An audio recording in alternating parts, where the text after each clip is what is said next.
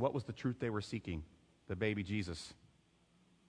And you know what else this personalized revelation does for us? It turns on a light switch that enables us to understand truth and personally pursue an audience with the real King of Kings. Did it not do that for the Magi? All of a sudden, these wise men who had a lot of knowledge had a light switch come on, and it transforms us. And that was the beginning of our title from darkness to light. And now, all of a sudden, these incredibly wise men had one driving passion to leave the comfortable life they had built, go on a huge long trip, and find the baby Jesus. They wanted an audience with the King of Kings. That's how amazingly powerful their personalized revelation was. And then finally, what effect will Advent have for us in the future as it relates to our own personalized revelation? First thing, it changes our planned life course. The Magi had their whole journey and path transformed. And perhaps that new life course, after we have our personalized revelation, perhaps that new life course is a little bit more difficult than the one you were on before. It gives us a new reason to seek knowledge. Now, our reason for seeking knowledge isn't just so we can find out what we're all about, it's to continue to say, I want to get more knowledge so I can see more truth and see how what I believe is even more confirmed. See, a lot of times I feel like Christians can sometimes be afraid of knowledge seeking. You don't have to be. And so now you have a new motivation and a new reason to seek knowledge because you have been enlightened. The light switch has come on.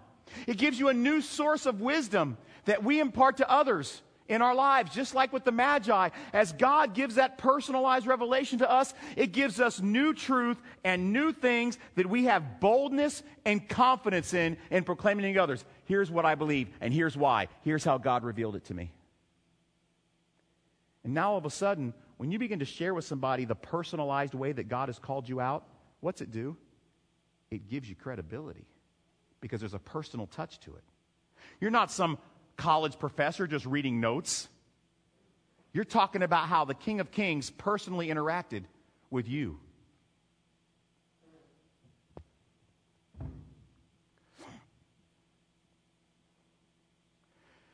The symbols of God's sacrifice with Jesus. We look at the symbol of sacrifice that Mary had to go through. Joseph, the reputation that was ruined. Remember, we talked about how, probably for his whole life, people kind of laughed at him and said, There's the guy that played the fool and married the woman who cheated on him. When she never really did. John the Baptist, the homeless guy that some probably looked at, wow, that guy's kind of weird. All these things are part of the Advent effect. And all of them culminate in this one specific area. And that is the area where God says, I did all this. I came in the form of a man. I did this with the virgin birth. And I worked in Joseph's life. I worked in John the Baptist's life. I used the shepherds. I revealed myself personally to the Magi in many different ways. I did all this so that I could have a personal interaction with you. And my prayer for us as a group, as a congregation, as friends and family, is that we'll get away from the commercialized aspect of Christmas that wears us out. Are you guys not worn out by it? I'm running around today getting gift cards and all this kind of stuff, you know. And then God reminded me there's a special personalized revelation that He gave me when I was in ninth grade. It was made just for me. He used a little science, he used a little scripture, he used some relationships, he used some sports, he even used a little rock and roll. And it was so compelling that it was the obvious, reasonable response for me to seek an audience with the King of Kings. That's what I'm hoping Revelation does for you in this Advent season. God went through a lot of work so that he could find you where you are, personalize his message and touch just for you, satisfy you on many levels, and transform your knowledge into a message that can touch the lives of others just like it's touched yours.